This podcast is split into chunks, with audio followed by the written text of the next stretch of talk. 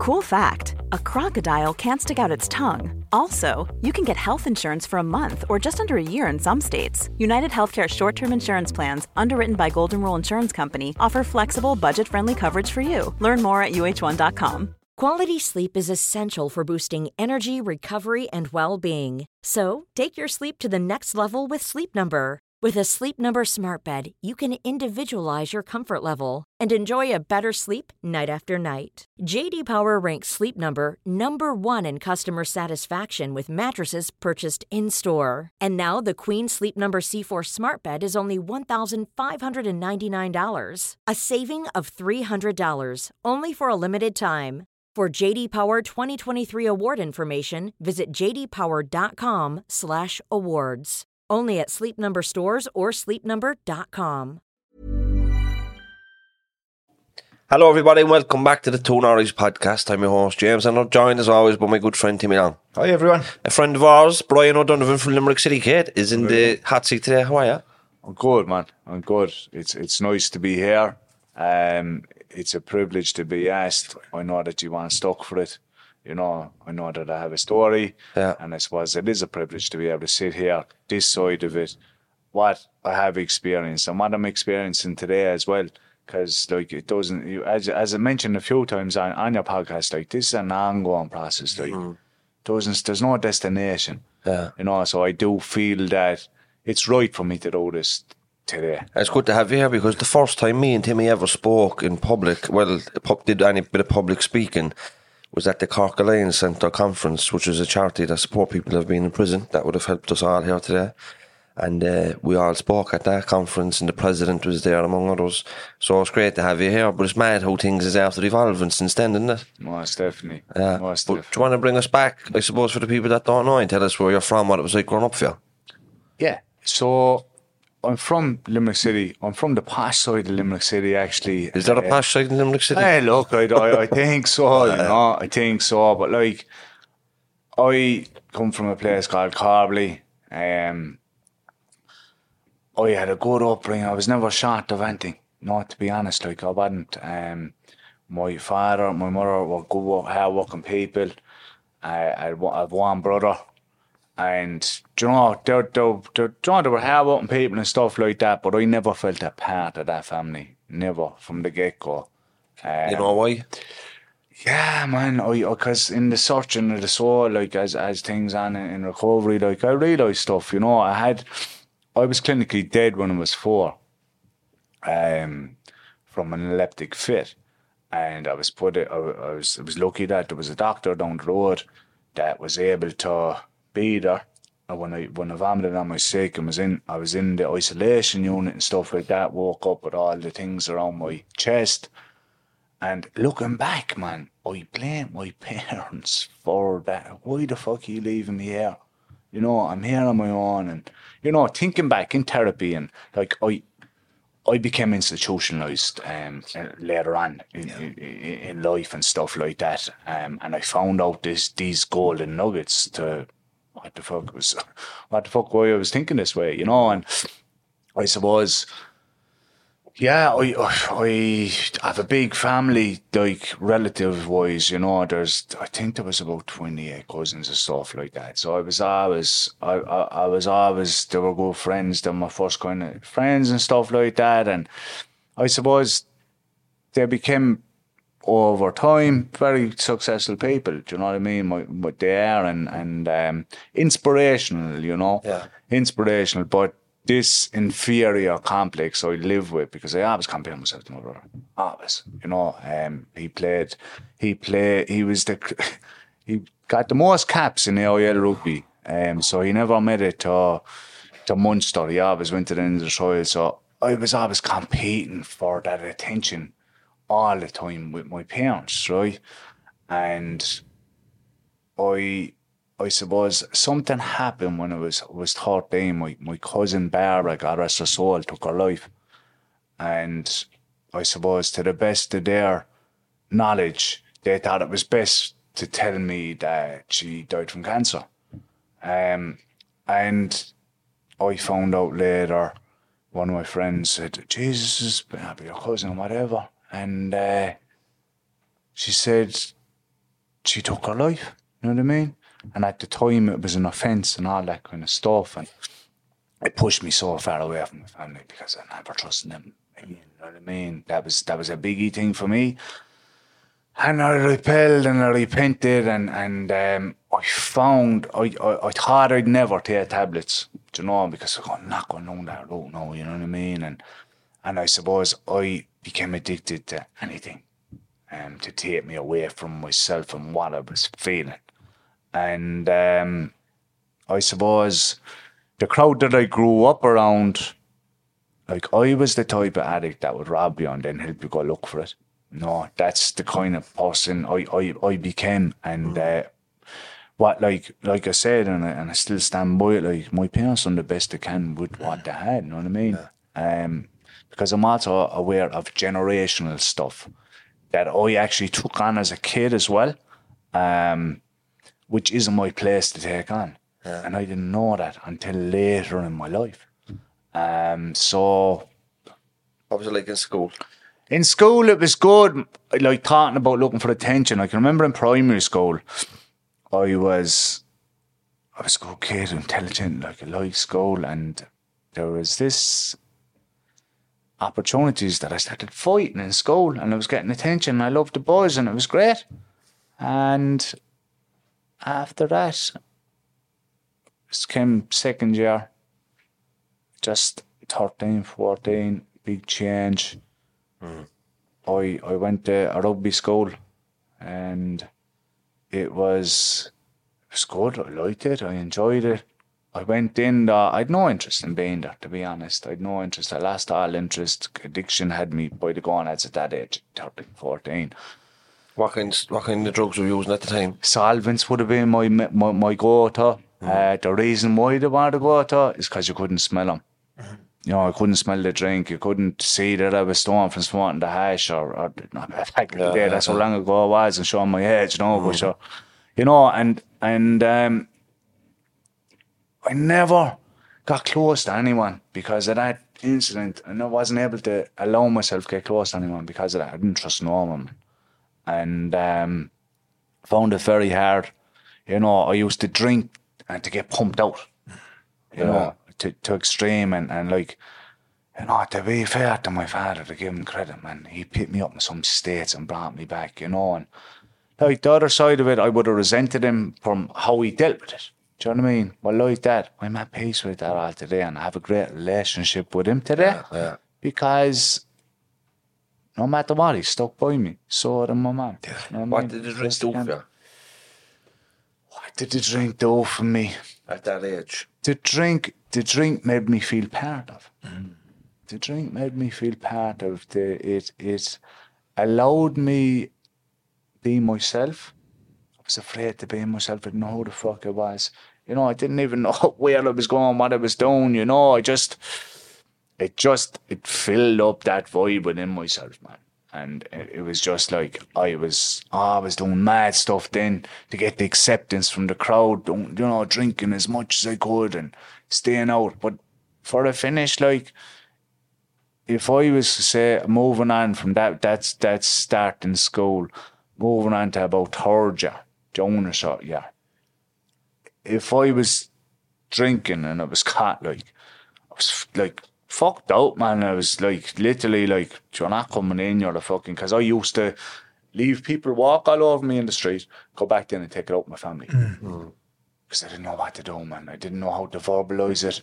Um, I didn't have I didn't have the capacity to be able to talk about it, that emotional mm. I didn't have it. That's do you know, I didn't I didn't feel it and stuff like that. So where I felt comfort was going to going to people that were caught up in addiction as well. They could identify with me. I could group together and and learn that. And I suppose robbing was a big thing for me as well to feed my addiction. My my my my family thought like, oh well, if I don't give money, I won't go away and buy stuff. But sure, as you know yourselves, when you're in a fucking addiction, it doesn't matter by any means necessary. And I carried an awful lot of shame through school. Yeah, I was like, because I was in school, I was, I was trying to, I was, I was trying to make my way through addiction, and like, look, I apologize, and like, I held a lot of shame for that. you know, I apologise for that for anyone that's speaking that's listening in because I carried so much shame around that For. Robin, is it? for Robin, man. Because I know I wasn't brought up like that. Do you know what I mean? I wasn't brought up like that, and Must have been very difficult for your mother and father looking on. most definitely, man, they fucking killed them. My mother would say, my mother would say, I just, I fucking just waiting for you to die. It'd be easier if you're dead. This is at fucking 15, 16 years Down in old. Cork, if you No. said if you said to somebody that you went to a rugby school, or had chances are you're fairly wealthy. Is it like that in Limerick too? 100%. Yeah. It is. And look, It's like a, it's a privileged school. I, I, I had I had a privileged fucking childhood, man. I, I, I know people on, on, on the journey of, of recovery that I've met, and like, you put your problems into the middle of a table, man. You, you're, I'm the first one to back my one. Do you know what I mean? Like Yeah, because yeah. like Good way of that, putting it actually. 100%. But it also shows as well doesn't happen to just fellas in council estates either. No. And that's that's my kind of message here as well, James. Because I, I, I and most definitely it's it's it does happen, and like I, I fucking I'm I'm in there, I'm on the ground in those places at the moment trying to support. But that's for the, later on in the podcast. But like for now, I suppose it does like, and uh, I thought I was the only fucking addict, man. At that age as well, because I, I actually ended up going to the, the, the support groups, um, a family intervention was made at, at, at 16, 17. Uh, they call it the know, 12 step, no, the, and, and they brought, came out to the house, this woman by fucking legend of a woman, um, you know, came out and I was going, how the fuck is this one an addict? Like she doesn't, you know, and, and, and I understood like it wasn't about what you take or I got to know it wasn't about what you take, it's what it does. You know, it's not about the substance, it's how I react to the substance. Yeah. Um and got brought to me got brought to an all meeting and went into treatment. I was in treatment twice by the time I was 18. Where'd you go? Ashling. Oh, Tipperary. Up at Tipperary. I was in there for my 18th birthday. And, you know, I was only saying it the other night. Like, at least I can remember my 18th birthday, you know? Yeah, You know, at the time, I was going, fuck this, man. I'm only meant to be starting to drink now. You know, I'm not, if I go in here and tell people I'm an addict, then they leave me alone, I'll be able to use. You know, so that's it. 18. did, did you go there because your parents kind of coerced you into going? I didn't go there for myself anyway, James. You know, I was kind of getting because when I seen the blue lights with the guards, like It triggered something in me. Like I, I got diagnosed with ADHD at, at that time as well, so it triggered me to react, like I was talking about earlier. When when looking for acceptance from the lads, I go mad and I'd fucking do something stupid and whatever, do you know? And um, at the time, yeah, I could relate inside in the treatment centres and stuff like that, but I, I was only beginning. To be Very honest, difficult for an 18 year old at that stage, isn't it? We were there's, right. a lot, there's a lot of pain to happen Yeah. before the penny drops. we were only talking about coming down the road, you know. So, like you're after been to treatment now already twice and you're 18, you know, um, and we all know that drinking drugs block out our thinking. And even when we're not using, we're thinking about how we're going to get more money to be able to feed our habits. What was going on in your head even before the solvents came along to say that you were getting a bit of peace from drink, drugs, and solvents? What was your your head's? What kind of thoughts were you having about yourself and everybody around you? Well, I hated myself to me. You know, I hated myself for actually taking the drugs. I didn't know how to say it. You know, any any kind of woman that got close, a girl that got close to me, I pushed her away. Because also, I suppose, more I after my mum had me, she had a hysterectomy, right? Which I learned later on in life that if a woman has a hysterectomy, she goes directly into menopause. So then, therefore, which I also learned in counselling, um, you know, later on in life and stuff like that. And I, I was actually able to have a chat with my mum to see how she was around it after it. You know what I mean? so it was it was nice. There's a lot of healing happening. Yeah. Do you know a lot of healing happening? But back to that kid when that happened, I was looking to be connected, and I was being rejected. So it was People going through her own stuff like. going through all stuff, James. do You know, and and and more stuff on top of that. do You know, more stuff that that you know isn't isn't my space that Yeah. this shit to talk about. do You know, um, How did things progress they progressed when you got out of treatment? really rapidly, James. I can remember coming back in, so there was an expectation. Father was always kind of person that you need to go to fucking school, you need to go to college, you need to get a job, A, B, and C. I had no more interest in going to college. I wanted money to to, to provide for what I was fucking dealing with to Get stoned. Get storm, man. Get, you know, Black to, out. black out. But at the time, I didn't think it, lads. Do you know what I mean? I didn't think that I was blacking out. I thought I was just being a part of the fucking Yeah. the, my social norms. You know, so went back in. Um, went back in the day. The day I was fuck, I, was yeah, I was eighteen there. I can remember getting my 18th birthday. Went back. I was to go back into because I got I want didn't want to be in school at third year. I got offered to, to go to um, do an apprenticeship. Good with my hands, you know what I mean? Craft of all trades, master and none. And I didn't I didn't do a leaving cert, walked out. I said, fuck this, I'm not? And lo and behold, I was in a hostel a couple of weeks later. Um, thought I wasn't hurting anyone. You know, I thought, thought like, no, I'm away from my family. Um, you know, and, and, and I have to mention as well, like, my brother fucking suffered a lot as well, because a lot of, of the attention was on me growing up. They're addict, like, in the family system.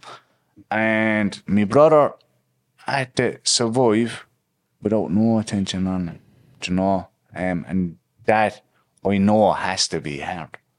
Because I was so self centered, man, it all about me you know, and to the very end, actually, to be honest. Um, and uh, and I suppose after I got home, I was I was drinking with people three or four times the fucking age of me, and I was kind of going, not hurting no one, do you know, not hurting no one, but. Soon I got like on probation and and, and um, you know, mediocre fucking charges and all that stupid fucking charges, you you know. know, do you know while you were in the hostel? Yeah. right, When you're in a hostel, like you're open to every fucking drug. But when Yeah. you're around your peers, you're only dabbling with the old fucking fewies, Yeah. the coke. But when you're in a hostel, Yeah, you're, you're with people who are on the streets Mm. and they're at everything, you know, across the board. So, like, did everything start coming into your life at a young age? you in the hostel? 20 years ago to me would have been I would have been in the hostel first, like, you know. Um so it was it was like I would have told my I would have taken anything. Mm. I would I was open to anything, like just get me away from what I was feeling. Mm. Because I didn't know how to talk, I didn't know how to communicate. Um I didn't I wasn't a part of it because like I wasn't a part of any group. Do you know what I mean? I was a part of. I know when you got paid. I know when you got paid, so I'd be able to be around you then, like mm. you know. And that's the kind of way I, I, I went. I was rolling for a while. I went into to another treatment centre then in 2004, a 30 day program, Minnesota model, and I was in there for to get out of jail, man. To be honest, um, I was, and I.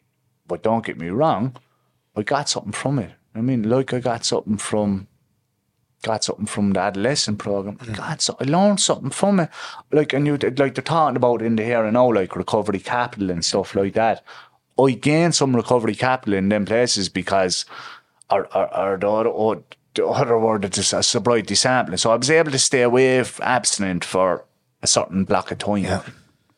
And I was the the, the call it in the, the rooms the thirty day wonder was to pick up the bags. I got the badges. I go, how do I graduate out? How do I manipulate my way through this system to get out and go back to what we're using? Do you know what I mean? And um, Will you explain recovery capital for us? I'll try my best anyway, James. Yeah. So reco- recovery capital is so like in the national drug strategy, right? It, especially say 2017 to, to 23, 25. I 20, 20 yeah, yeah. Groups and harm supporting recovery. Yes. So it was really it was really focusing around recovery supports, right? And back then, and still to this day, it is getting better. Um, but back then there was very little supports for people that would have come out of treatment and would reintegrate back into society. No half a very little half a houses. No like the likes of Boxing Clever. I know you had Mark on. And there's Boxing Clever after starting up in the Midwest now, and I actually gave a talk up there, remember? Yes, When they, when they graduated, they invited me up to Limerick to the hotel to give a talk. But the recovery capital is like uh, the how a person can successfully recover and the different parts of it. So social capital, the connections you make with people, so that can be through a fellowship, like Yes. an NA, Smart Recovery.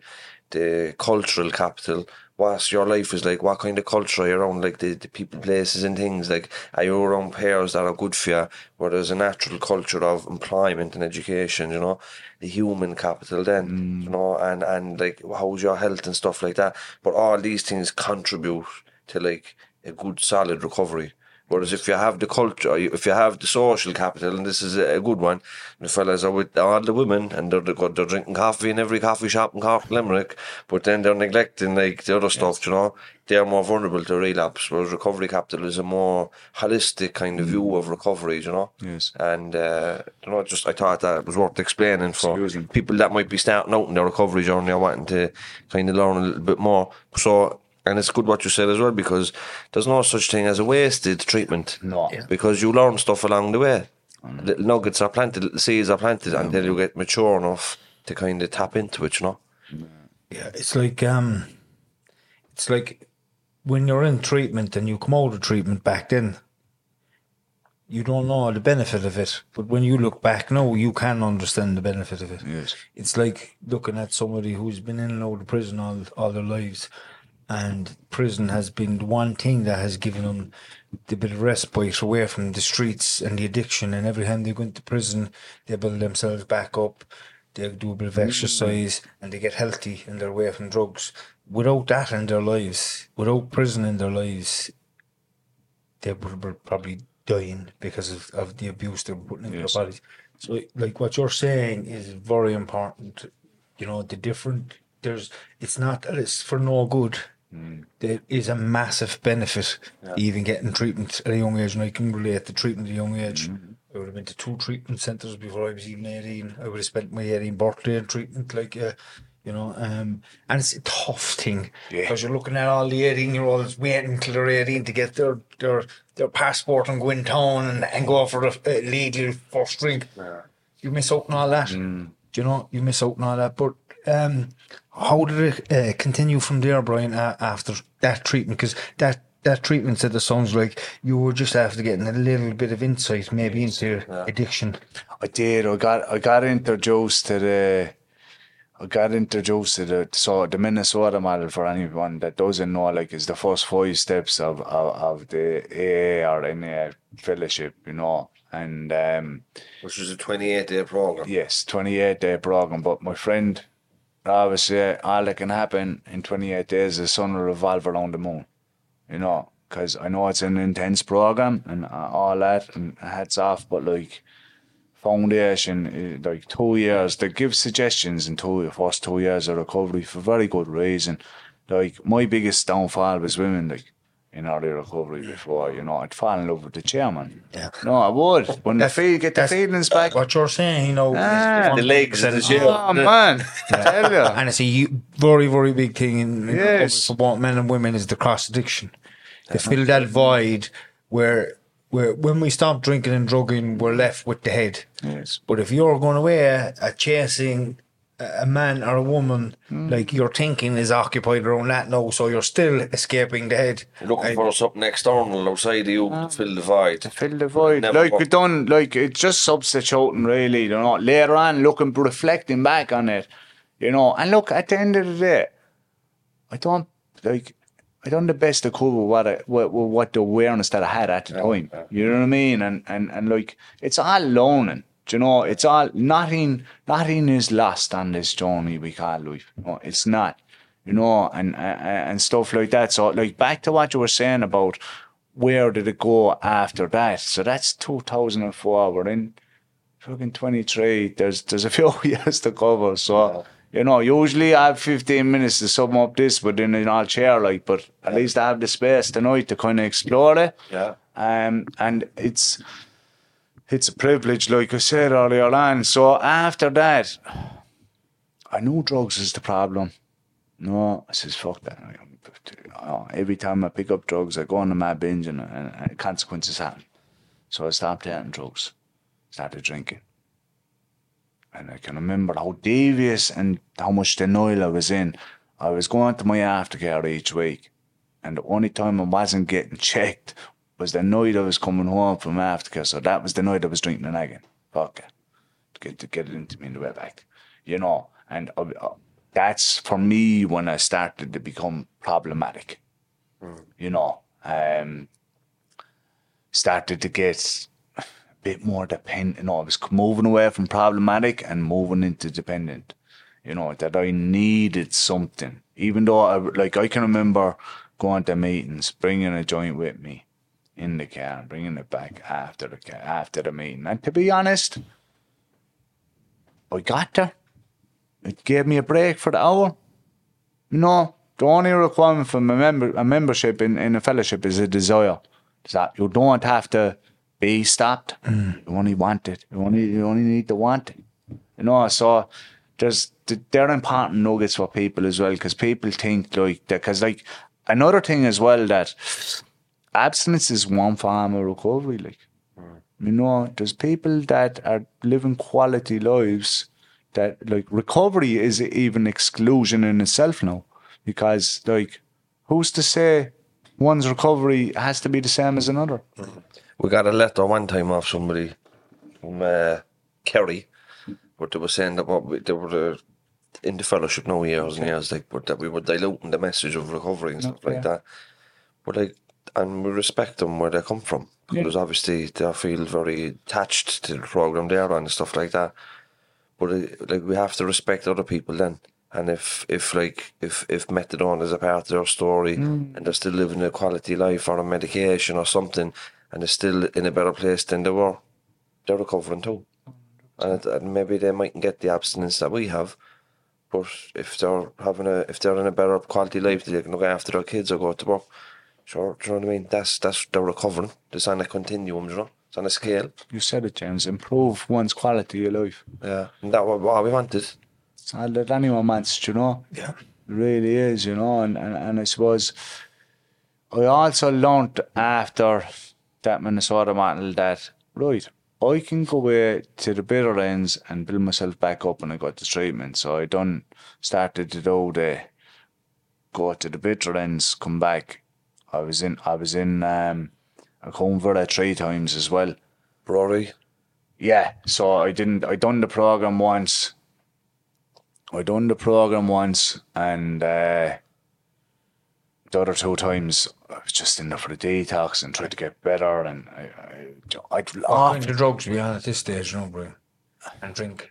So the first two times, I was the the ease, the the ease, the coke, the the tablets, and the drink, and the last time before I got in there, I can remember I thought there was something more wrong to me than just being an addict, Yeah. and and it becomes a lonely fucking journey in them places. Kind of really like, and that's where I started to see what my, my, my capabilities are. Right, Brian, you're here on your own. And I don't forget people who were there for me in, in, in them kind of times. Do you know what I mean? And I suppose I was told by the psychiatrist, you're never going to be able to come off this medication. But sure, I've that mind where I'm going to go, okay, if I keep getting more medication, I'm going to get more affected from it. Because if I still do A, B, and C, Mm. I'll be able to get more effective from it. I went around like a zombie, man. You know, and look, Head over to Hulu this March, where our new shows and movies will keep you streaming all month long. Catch the award winning movie Poor Things, starring Emma Stone, Mark Ruffalo, and Willem Dafoe. Check out the new documentary, Freaknik The Wildest Party Never Told, about the iconic Atlanta Street Party. And don't miss FX's Shogun, a reimagining of the epic tale, starring Anna Sawai. So, what are you waiting for? Go stream something new on Hulu. Selling a little or a lot? Shopify helps you do your thing however you cha-ching. Shopify is the global commerce platform that helps you sell at every stage of your business. From the launch your online shop stage to the first real life store stage, all the way to the did we just hit a million orders stage. Shopify is there to help you grow. Shopify helps you turn browsers into buyers with the internet's best converting checkout. 36% better on average compared to other leading commerce platforms because businesses that grow grow with Shopify. Get a $1 per month trial period at shopify.com/work. shopify.com/work. Normally, being a little extra might be a bit much, but not when it comes to healthcare. That's why United Healthcare's Health Protector Guard fixed indemnity insurance plans, underwritten by Golden Rule Insurance Company, supplement your primary plan so you manage out of pocket costs. Learn more at uh1.com. At that time, was I displaying symptoms of bipolar? Maybe I was. Was I the displaying symptoms of depression? Maybe I was. But who has the right to make that call in one person's life? Like What age, yeah? age about 23, 24, I'd say. Hmm. About 23. How long were you in the institution for? All in all, I was in there for 12 months. Fuck it, that's a long time. It's a long What was it like in there? There was people in there, James, that were going in, going on medication to come off medication. Like, you're you're only 23 now, right? You're after doing a lot of time insti- in institutions Yes. already, like four or five treat, like between Bruree three times, Yeah. the Ashling, how, and there was two as a young fella, the Bruree three times, now 12 months here. Mm. You're only 23, that's a long time. You're becoming institutionalised a little bit. Most definitely, man. I'm looking at your face here. Mm. Your whole demeanour, like, do you, do you feel a bit of compassion for that person? Yeah, man. I love that person. I mean, I do, man. Do you know, I've done a lot of work on myself. Um, I, I, I feel emotional. I feel raw, but you know what, man? I feel human. Do you know what I mean? It's, it's, it's. Uh, this is my life. A few of my friends, like, I know that I said that I, I kind of f- pulled away from a lot of people. But a few people, like, I would have stayed in contact. And I go, Brian, why don't you have fun write a book? Write a book, like, kind of going, nah, maybe a thesis or maybe a fucking, do you know, a mass or whatever. But like, I don't know, man. And I said it earlier on the podcast. It's not about social status. It really fucking isn't, man. It's about Passing Like- on your fucking stuff. passing on my story, man. Because like, how many people are caught up in institutions at the moment and and being shut up by medication? And I'm not here saying that there isn't a need for medication. It's helpful for some. Most definitely, James. Do you think you were written off with the medication at a young age? In, Or do you think it was what you needed at the time? I do believe that there was a need for me to take it at the time. I genuinely do. Um, Did you lose yourself? Did I you didn't want to be here, man. I know, I know that. know? But, but, but even though you still didn't want to be here, Mm. okay, you still felt things. You still Yes. felt emotions. And Yeah. You still fucking noticed the mad head, and Yeah. and that's that's consciousness. Even though you're unaware of it, we still feel it. But when you're heavily medicated, it's like it's like a different. What the fuck is going on? Who who am I? Like I'm not feeling all the madness anymore. This isn't real. Like mm. all this stuff is blocking over everything.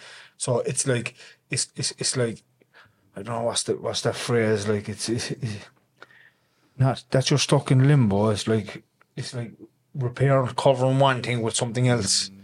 You know, you're you're gone from where you're struggling with your mental health and you can't cope with your emotional state and you, you, you and the thoughts that are going in your head.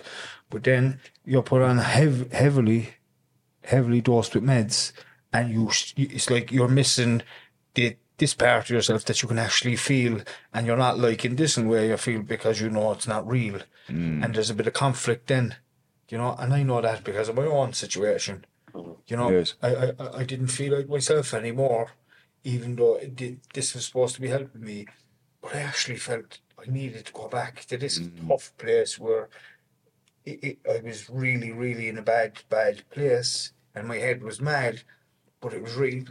This wasn't mm. real because I was, I wasn't myself. If this madness here felt more like myself, where the head was mad and I was feeling all these powerful emotions like fear, shame, and guilt and everything else. But it was my reality, and I knew I was going to grow back here if I was able to accept my situation and feel it. You know, so I decided to go back here. Mm. But I used the kind of practical things like the meditation, the meditation, you know, the, the therapy. No, I'm not saying somebody that's on medication should stop. Go to your doctor or Absolutely not, whatever. man. I you- went to my doctor Yeah. and I stopped.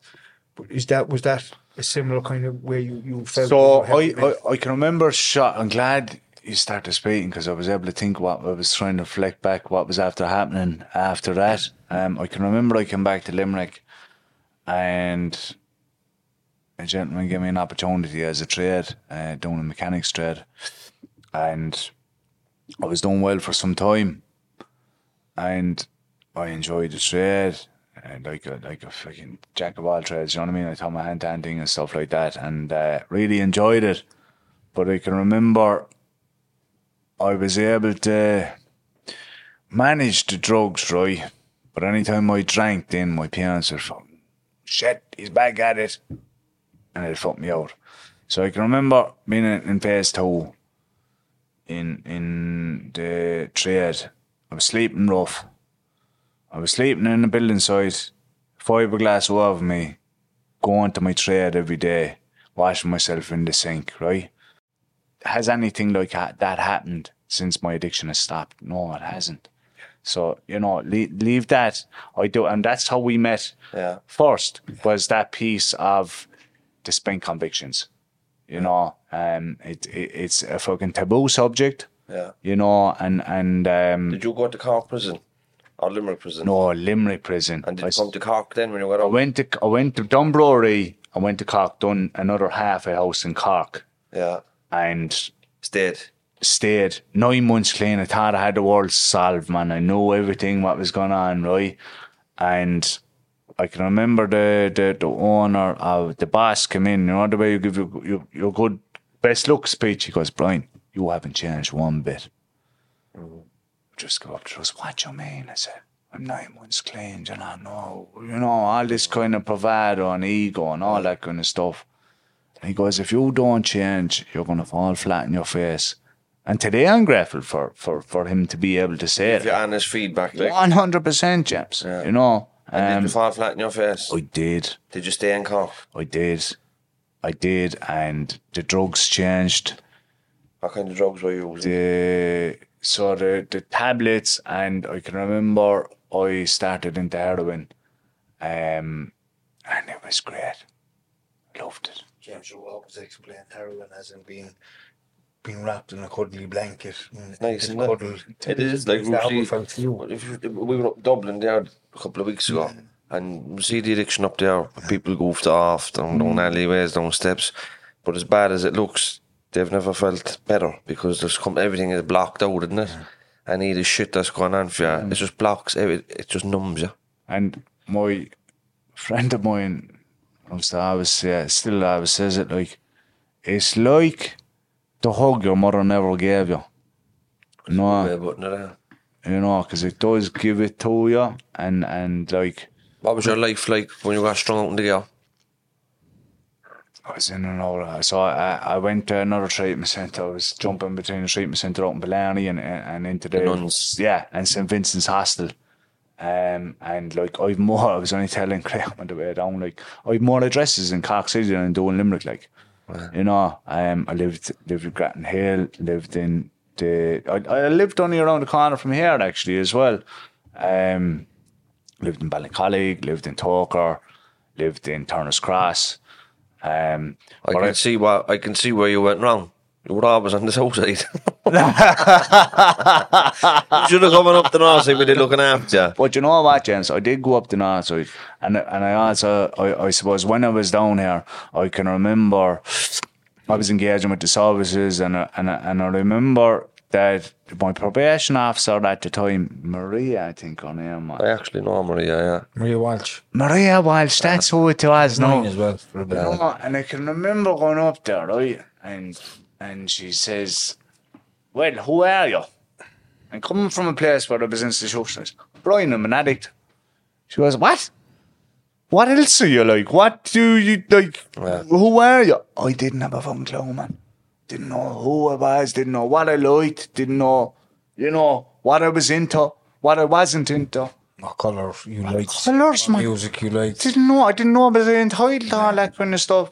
You know, and I can remember I was linked in with with God, the Lions head man. They were like my family down here in Cork. To be honest, to give them a shout out. They were like, you know yourselves, you, you, you, you've engaged with them, and I suppose I was honest to be there. I wasn't judged. Do you know what? I wasn't judged. I used to go in there and, and go in there as best I could. And I went I went to the North uh, MacSwiney College up in Northside as Oh, well. MacSwiney. Yeah, yeah, Not yeah. Bean, I was saying to, to Brian there as well before the podcast. I done a coaching course up there, um, in rugby because uh, I was a bit, I was a good, I was like to be honest, I was, I was, fucking- I was handy at the rugby man. To be fair, you know, I was up against a few internationals and stuff in school, but Yeah. holding on an addiction, I suppose, you know, it, it, it, it was hard, like, but. But how do you know when you're when you're in Cork and you're strung out in the gear and you're moving around? Like, what was the turning point? How did it come to a head? Right, how it came to a head, man? I, I was fucking. It was 2013, right? My mother was after getting diagnosed with cancer. My father was. Two of them. My mother got diagnosed with cancer, and shortly after, from the stress of me being self-centered, my father. Not not only me, I know that I did have a, a huge impact. But how self-centered I was, I can remember him coming down to Cork because she got her treatment down in Cork because it was the breast clinic or just around the corner. I couldn't make it to meet her because I was I had to go in and get myself sorted before I, I, I met her and stuff like that. And to look, it, it needed to score, but like I suppose I was a poly drug user, so I wasn't. It wasn't. I and and I picked up all this kind of Language. polydrug user, Brian. A poly drug user is when I was open to, to anything Anything to take me away from the pain I was feeling. It wasn't just one specific drug. Absolutely not. man. Absolutely everything. Everything. Alcohol and, And I thought, right, to me, I thought if I only take heroin for two days, and I only take coke for two days, and I only drink for two days, I'm only a recreational user. I didn't think Mad the- how they said this isn't it? Man. Mad. I didn't think I was an addict either, or an alcoholic, because my, my binges were two, three week binges where I Mm. was flat out. And then I'd be given the ultimatum to stop for three or four weeks to get back Yeah, into the house so I'd, be, I'd have a roof over my head. And I thought I wasn't an addict either over the same stuff.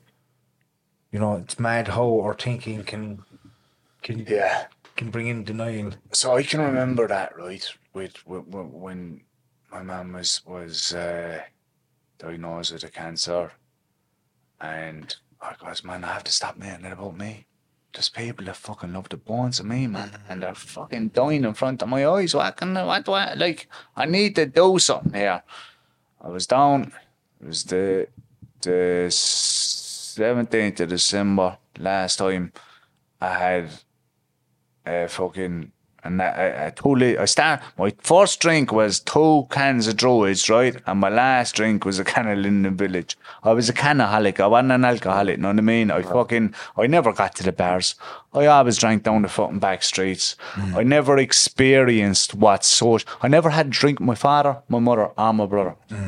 Uh, like that. I fucking there's a lot of lost down man around that So kind of stuff. were never invited to parties. You never went to weddings. Nah, man. I I'm getting invited to there, to me. Do you know what I mean? So am I. Do you know what I mean? And it's good, you know, and it's good. And then, you know, it's, it's, it, I suppose we're the turning point for me, James, because I know that we're fucking rambling, but it's, it's my story. And I suppose it, it's important to give myself that time to explain it because I deserve the time. You know, it's cost me enough. It's cost me and my loved ones enough for me to sit down to see, share my experience. But when you met your mum, your father somewhere, your mum somewhere, you couldn't make it to meet her. There was a lot of guilt. The penny was mm. dropping. What did you do?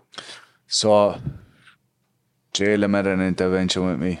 I was I was in an apartment over on- over the other side of the river.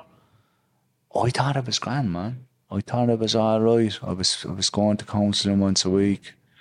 I was, but there was pins all around me. Like I thought, sure, I, I didn't see it, man. I was delusional. I was blinded by it, and she gave me the alternative because I thought it was I, I was so self righteous because that comes with addiction and, and ignorance and all that kind of stuff. So I didn't pay my rent. So she said, "You have two choices. You can go back to the hostel and be blacklisted with the rent allowance, or you can ring a treatment centre and go in." So I, I said, "Right, I I didn't think I was going to get it, lads. I thought I was beyond the help because all the times I've been in there." Mm. So I rang. It took me three months to get into that place. And I was going from the hostel. I stopped. I stopped drinking in the hostel. I stopped using heroin in the hostel. I can remember being in the, the doctor's clinic and he's saying, Right, give me your three orlines now and I'll put you on the methadone. I says, Look, Doc, give me one more day, will you? I'm after fucking standing off for no fucking two days. If we don't get off it, this I'll be back, Joe, next week. And touch one, man. I haven't touched it today. I haven't touched it today. Like, but like I was saying to before the podcast to me, I smelt it today. Yeah. And it smells as good today as it did when I left it. That's because it's not the smell you're attracted to, uh, it's the feeling. 100%. It's it's the feeling that it will give you. And when. I say the feeling, it's lack of feeling anything. But the smell triggers that then. It does. It does. But I'm also aware that it's just a feeling. Do you know what? It's just a feeling. And I suppose that's when I went to Dublin, I started to emotionally regulate myself. And I thought I made the wrong choice because I went in, it was like an open prison. Um, so it was me revisiting all my past. Where, stuff. where, you went to Dublin when you went to Dublin, yeah, time? and, and and Coolmine went up. Oh yeah, yeah, yeah. Um, and uh, I was blessed for the time that the workers were there, man. The people that were there, um, I, I, I was for, I shared some of the best experience of my life. So, and I I stayed out of cliques because you know yourself in treatment centres. There's cliques, there's bravado, there's ego, there's prison, all that kind of stuff, and there's different intentions. And so be it. It doesn't matter why you're going to treatment. Why you stay there is the real reason. Yeah. So I got to know myself got to know my rage, got to know that it wasn't rage, it was hurt, and and I had to go back on medication there as well. Um, I had a nervous breakdown, um, and You had a nervous breakdown. a nervous breakdown. What what did that involve? That nervous breakdown. Is that is that a bipolar episode, or is it like explain like a nervous breakdown to us? Sorry. Um, oh yeah, so I actually had to come off all that medication. That that being on that medication nearly stopped me going into Coolmine. And at the time, there was a big report out on the same institution about giving psychiatric medication to patients with, like, Yeah. under, do you know, fucking wrongly, right? That stopped me from going into treatment. And if it was, it was only for certain individuals up in that organisation that took the chance with me. Mm. Because I had to come off it to go to Bruree as well before I came to Cork a couple of years before. Because it's a dual diagnosis Dual diagnosis, which James. is mental health and addiction. Yes. And they work in silos. And if you have both, you're kind of snookered for a long time. Very But much don't, so. aren't they so kind of like They're, they they can't be disconnected. Like, yeah? But a lot of treatment centres won't take people on psychiatric won't. medication. And so you even- had to come off the medication to go into treatment. I had to go off the medication to go into treatment. And you had an episode in there. I had an episode in there, and I, I, I was lucky enough for the. I was lucky enough where I was at myself. I had a good doctor down here in Cork as well that fucking gave me the time of day and actually listened to what I was saying. And I hope he's listening. I forget his name, but he was a fucking gentleman, and he. I had a good relationship with him, and I haven't had good relationships with doctors because I, like lack of education. Just put it like that, like lack of education. But I have come across some good doctors, and good there was another good doctor up at Dublin at the time, and and I can remember I went on that medication, and I suppose we speak about recovery, and it's about being honest with oneself and being genuine and, and, and kind of where it's at. So I said, look, I want to go on, I'll go on this mood stabilizer for a certain amount of time, and uh, it'll be. I want to come off it though eventually. And she said, That's cool. No problem. So I did, you know, when I needed to. And I respected that because I know I don't need to play the hero anymore. Look at me, I'm a fucking, I'm a staunch. I mean, I, I don't even call myself an addict no more when I identify myself when I attend a meeting. and I don't need to. I know exactly who and what I am and what I had been and where I've come from. Drunk are a great example of not giving up. Mm. And if one thing don't work, trying something else and trying it again and keep going and keep going and not giving up. Eh? And and just to reaffirm what James is after saying there, like how many treatment centres we in until this says time? Is it five, six, seven? a lot of And a few few times, man, because I suppose I would have stepped in these places a few times then as well, you know. So I, I lost count, man. a lot anyway. Do you know and, what? and That's just uh, to say, don't ever give up. No, uh, Don't ever give up. absolutely no. Doesn't matter if you don't get it the first, second, No. third, fourth time. When you get it, you get it, Yeah. and you'll only know then. But every every every single time it helps you to get in your And I started pushing myself out of the comfort zone, man. I can remember being up in up in in, in uh, after the program, right? When I learned when I learned how to deal with my emotions, I had to start doing things differently. I can remember like uh, someone up there, and I because I, I haven't mentioned, I'm actually proud of myself. I haven't mentioned drop names Yeah, because don't I fucking names. know no way because I I know a handful of people, let's say, um, and I don't want to Yeah, yeah, yeah. name them. Do you know what I mean? Um, but the people that I, uh, you know, it's it's it's all good.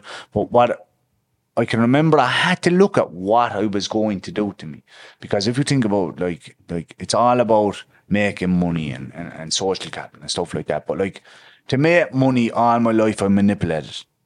So I needed to look at something. What do I need to center myself in this and stay steady in my life and actually progress in, in, in a career that I know about? And I suppose I have a lot of hours in counselling rooms, put it that way. You know, um, and I've learned a lot from people I've come across with. through the harness, the lived experience that you have done through the years. And also the stuff that, that professionals have taught me. Yeah. Did you go to college? I went to Liberties after that to do the social studies, right? And I walked into Trinity, man, thinking it was Liberties. First day of college, walked in. What's Liberty's like a college? Liberties of VTech 5 college, Yeah, right? yeah, further And- education. And, and Trinity would be, Third level. yeah, third level, right? So, man, because here, I'm starting college today, you know what I mean? I put on my glad rags, I was fucking feeling 100%. Because, oh, sure, like you're starting here. I goes, yeah, man, social studies. They said, uh, no, that is down the road, down Liberties. But I really enjoyed it, man. You know, I really enjoyed it. I did got into a relationship after two years. Suggested thing. They were a downfall of mine. Um, down, she was from down the country, right? And in recovery, and and uh, I start, I decided to go to UL, University of Limerick, and I went Study what? to study the addiction studies. Yeah. Um, because I know it, I know a bit about it. I didn't feel like I was losing. Do you know what I mean? Because it's a big ask to someone to ask to come away from what you've to be doing all your life. You know, it's a big ask. So I went in there. Um, it was a miracle I was even showing up.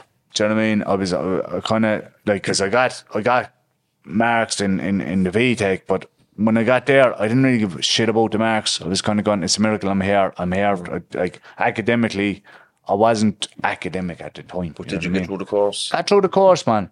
Got through the course Did you and start working in the services? start working and started volunteering, James. Started volunteering In Limerick? in Limerick in in in um, uh, adolescent addiction treatment centre, and I never thought I'd work with young fellas, like you know what I mean, and it was great, and I I started enjoying what I was doing, and then uh, like we were talking before the the podcast, Tim, about I was still doing a landscaping business on the side because volunteering doesn't pay, and kept persistent, man. I like I was saying, I got I got offered jobs, went for interview, was offered a job, and actually rang me back and said, actually, no, you have to come in. You're vetting.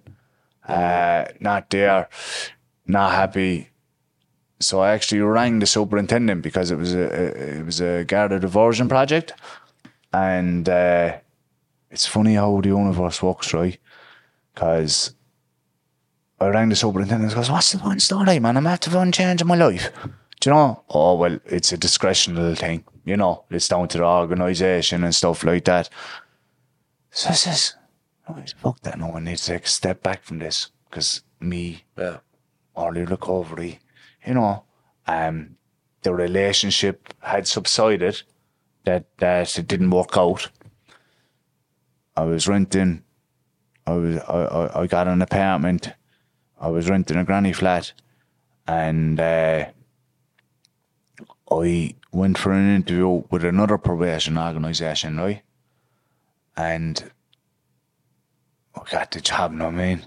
And they gave me the people gave me an an opportunity, and they didn't fucking penalise me for that part of my life.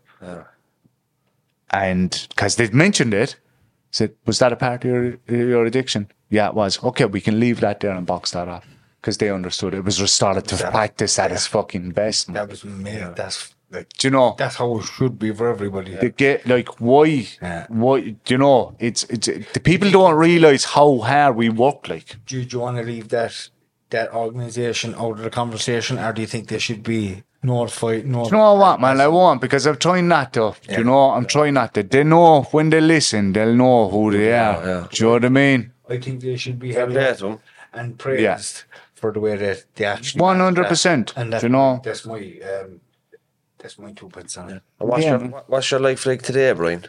so my life my life like today man I'm a homeowner today James yeah Fuck's. Yeah, I'm a homeowner, man. Know what I mean? And I'm in a healthy relationship, probably the healthiest relationship I've ever been in. Nothing got to do with addiction. Um, enjoying it. I, I, I, I'm working in a new service now, harm reduction service, uh, lower threshold service. Really thoroughly enjoying it.